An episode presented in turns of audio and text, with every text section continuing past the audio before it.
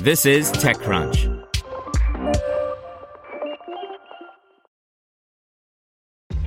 This episode is brought to you by ShipStation.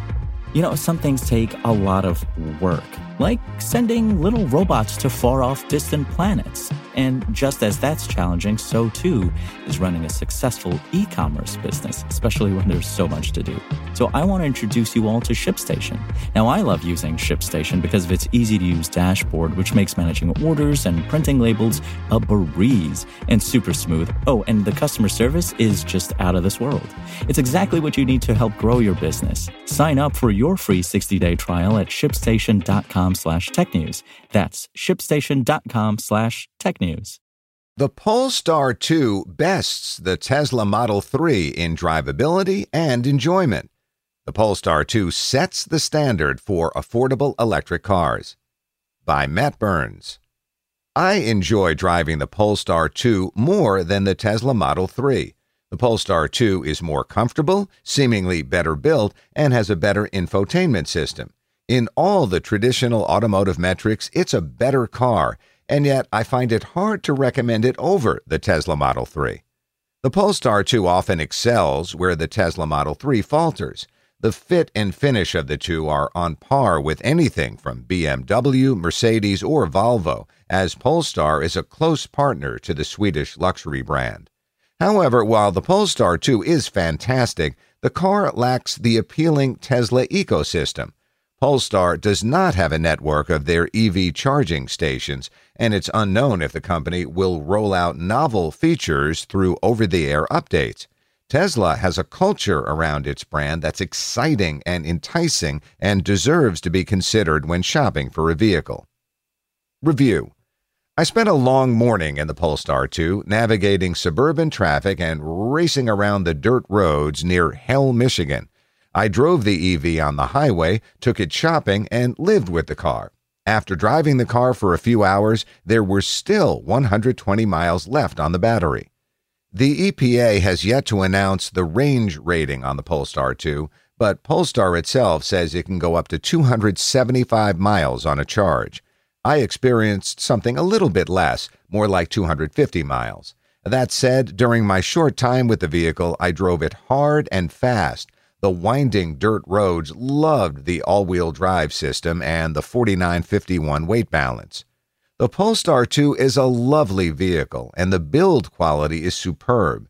The doors close with a resounding thud. The seats are supportive and comfortable, and the dash is constructed of recycled material that's simultaneously upscale but responsible. It feels like a car from a mature car company. I cannot stress enough how well built the Polestar 2 feels, and that's likely due to its close ties with Volvo.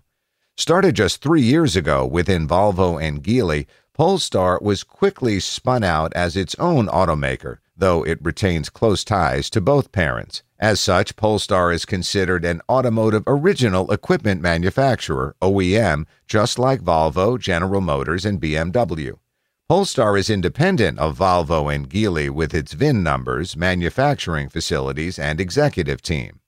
Polestar 2 is the second vehicle from the young automotive startup. The company started with the Polestar 1, a $155,000 hybrid grand tourer that's limited to 1,500 cars, with only 450 coming to North America over three years. I drove a production Polestar 1 a few weeks ago and found the powertrain to be fantastic. The hybrid system is tuned in a way that makes it an excellent driver's car on the same level as the best tourers. Polestar says it's designing its cars to be enjoyable to drive, and the company is two for two. The hybrid Polestar 1 is lovely to drive in a powerful, masculine way. The all electric Polestar 2 is naturally different from the Polestar 1 and is still tuned for the driver's enjoyment.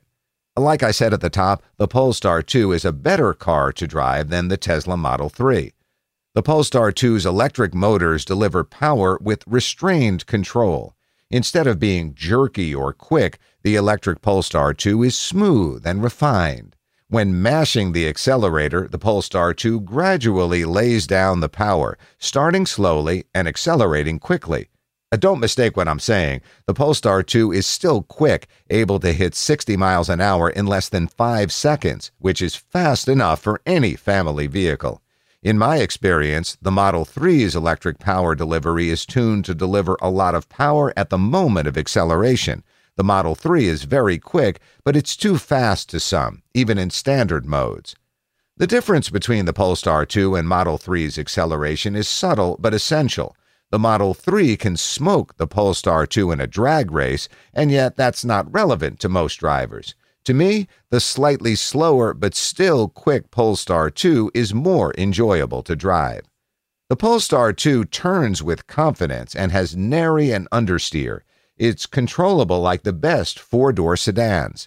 This is due to several things. One, the car has a nearly perfect weight balance, with 49% in the front and 51% in the back and most of that weight is on the bottom of the car where the batteries are located, reducing body sway. Second, the electric motors on each axle provide fantastic traction through an all wheel drive system. How is it to live with the Polestar 2 and drive it every day? I can't say. I was only in the vehicle for a few hours. The back seat seems roomy enough for a mid-sized car, and the floor area feels more substantial than a Tesla Model 3. The hatch area is large and there's a small storage compartment in the front. The driving range is a downside with the Polestar 2. In comparison with the Tesla Model 3, the Polestar 2 comes up short. The Model 3 can go up to 322 miles fully charged, while the Polestar 2's range is around 275 miles. Interestingly, the Polestar 2 has a larger battery pack than the Model 3, but it's also heavier, as the Polestar 2 is built on a Volvo Geely platform also used for gasoline powered vehicles. There are hints of Volvo's design language throughout the Polestar 2. To me, the design is futuristically chic, and I love it. The Polestar 2 has presence and poise. It's angular while being fluid. Inside is more of the same, with solid lines and sharp curves. Polestar CEO Thomas Ingenlath is a longtime car designer, and his influences are evident. The design seems paramount to the Polestar experience. Before Polestar, he was Volvo's senior president of design after holding similar positions within Volkswagen Group at Audi and Skoda. The Polestar 2's interior is more minimalist than most vehicles, but still busier than the Model 3. There are few physical buttons hazard lights, radio power, rear defrost, front defrost, and a knob for volume. Volume should always be on a spinning knob. The two stalks on the steering column control their normal functions, and the steering wheel is sourced from Volvo's latest cars and features media controls and cruise controls. The large center screen is easy to read and it's in a great location. I didn't experience an offensive glare during my few hours with the Polestar 2. In the end, the build quality speaks to confidence. The Polestar 2 doesn't feel risky like a Model 3, which has had countless design and manufacturing issues. The Polestar 2 doesn't feel like a startup's second vehicle. Android Automotive, not Android Auto. Polestar is the first company to offer Android Automotive. Different from Android Auto, Android Automotive is the primary interface for Polestar 2. It controls everything from the radio to climate to vehicle settings and maps, apps, and connected services. Android Automotive is impressive. The interface is clean and as responsive as the best smartphone. To take advantage of all the features, users need to be signed into a Google account. Some users might opt to sign into their main account or create another just for the Polestar 2. Either way, once signed in, the system connects maps, apps, and the rest of the person's services, including devices connected to a Google Home account. Android Automotive can still be used without signing into Google. By skipping this step, users will have access to most connected features, but some personalization options are unavailable. Google Assistant is built into Android Automotive, and it's the first in car voice service I've used that worked well. Just say, OK, Google, turn on Spotify, and it turns on Spotify. Say a location, and it pulls up the place. Ask it to change the temperature, and it'll change the temperature, as Android Automotive also controls the in vehicle climate control. Some features depend on a data connection, while others, most in car settings, work without a data connection. Android Automotive impressed during my time in the Polestar 2. It has a logical layout and is easy to use. The system is coming to other vehicles soon. Polestar is just the first automaker to deploy the system. Android Automotive works with iOS devices too. The Polestar 2 will soon gain CarPlay through an over the air update, and iPhone users can pair their devices to Android Automotive through a Bluetooth connection too. Polestar or Tesla? I walked away from the Polestar 2 impressed, yet it's hard to issue a complete recommendation. To me, even with a shorter range, the Polestar 2 is a better vehicle than the Model 3. But the Model 3 has something missing from the Polestar 2 the Tesla factor. For all its quirky faults, Tesla has a history of bold innovation that's resulted in a nationwide network of chargers, constant new features delivered from over the air updates, and fun quirks that delight and impress, like Pet Mode. After a suggestion on Twitter to Elon Musk, Tesla quickly rolled out a mode that lets users keep their pets safe while displaying an informative message on the center screen. It's a small but telling detail about the Tesla experience, and it's unclear and unlikely that Polestar will offer the same experience. Polestar isn't selling against the Model 3, but rather against Tesla. When a person buys a Tesla, they're buying into an ecosystem of services that complement the vehicle. Tesla knows better than most that a car is often a lifestyle choice, and the company built an impressive culture. Polestar executives seem to know they're fighting an uphill battle. On one side, the company is battling Tesla's ecosystem and culture, and Polestar is seemingly following in Tesla's footsteps. The car company is foregoing selling cars in dealers' lots and is opening storefronts like Tesla's company stores. These locations are in high profile areas like marquee shopping areas alongside luxury brands, like Tesla showrooms, However, to help get vehicles in buyers' hands quicker, these locations will be owned by Volvo dealerships who will facilitate sales and service. Polestar sees itself selling against luxury mid-size vehicles from European brands rather than Tesla itself. At least that's what the company says publicly. It makes sense to a point.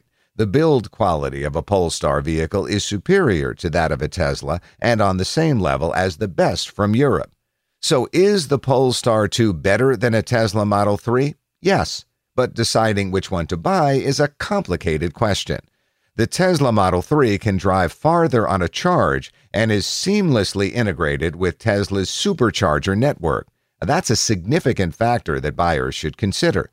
Tesla's commitment to continue rolling out new features should also be a consideration for buyers as it keeps vehicles fresh and exciting the Polestar 2 carries a higher price than the Model 3, but they're in the same range. Well equipped Polestar 2 vehicles start about $60,000, while similarly spec'd Model 3 cars go for around $50,000.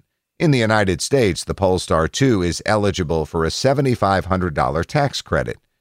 Tesla aside, Polestar built a fantastic vehicle in the Polestar 2, and that should be applauded.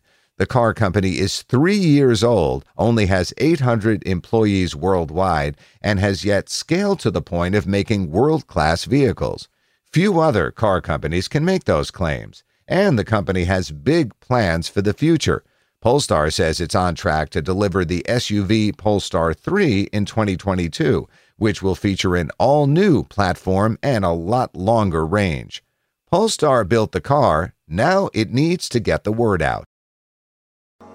To hear everything you need to know about the week's top stories in tech from the people who wrote them, check out the TechCrunch podcast, hosted by me, TechCrunch managing editor Darrell Etherington.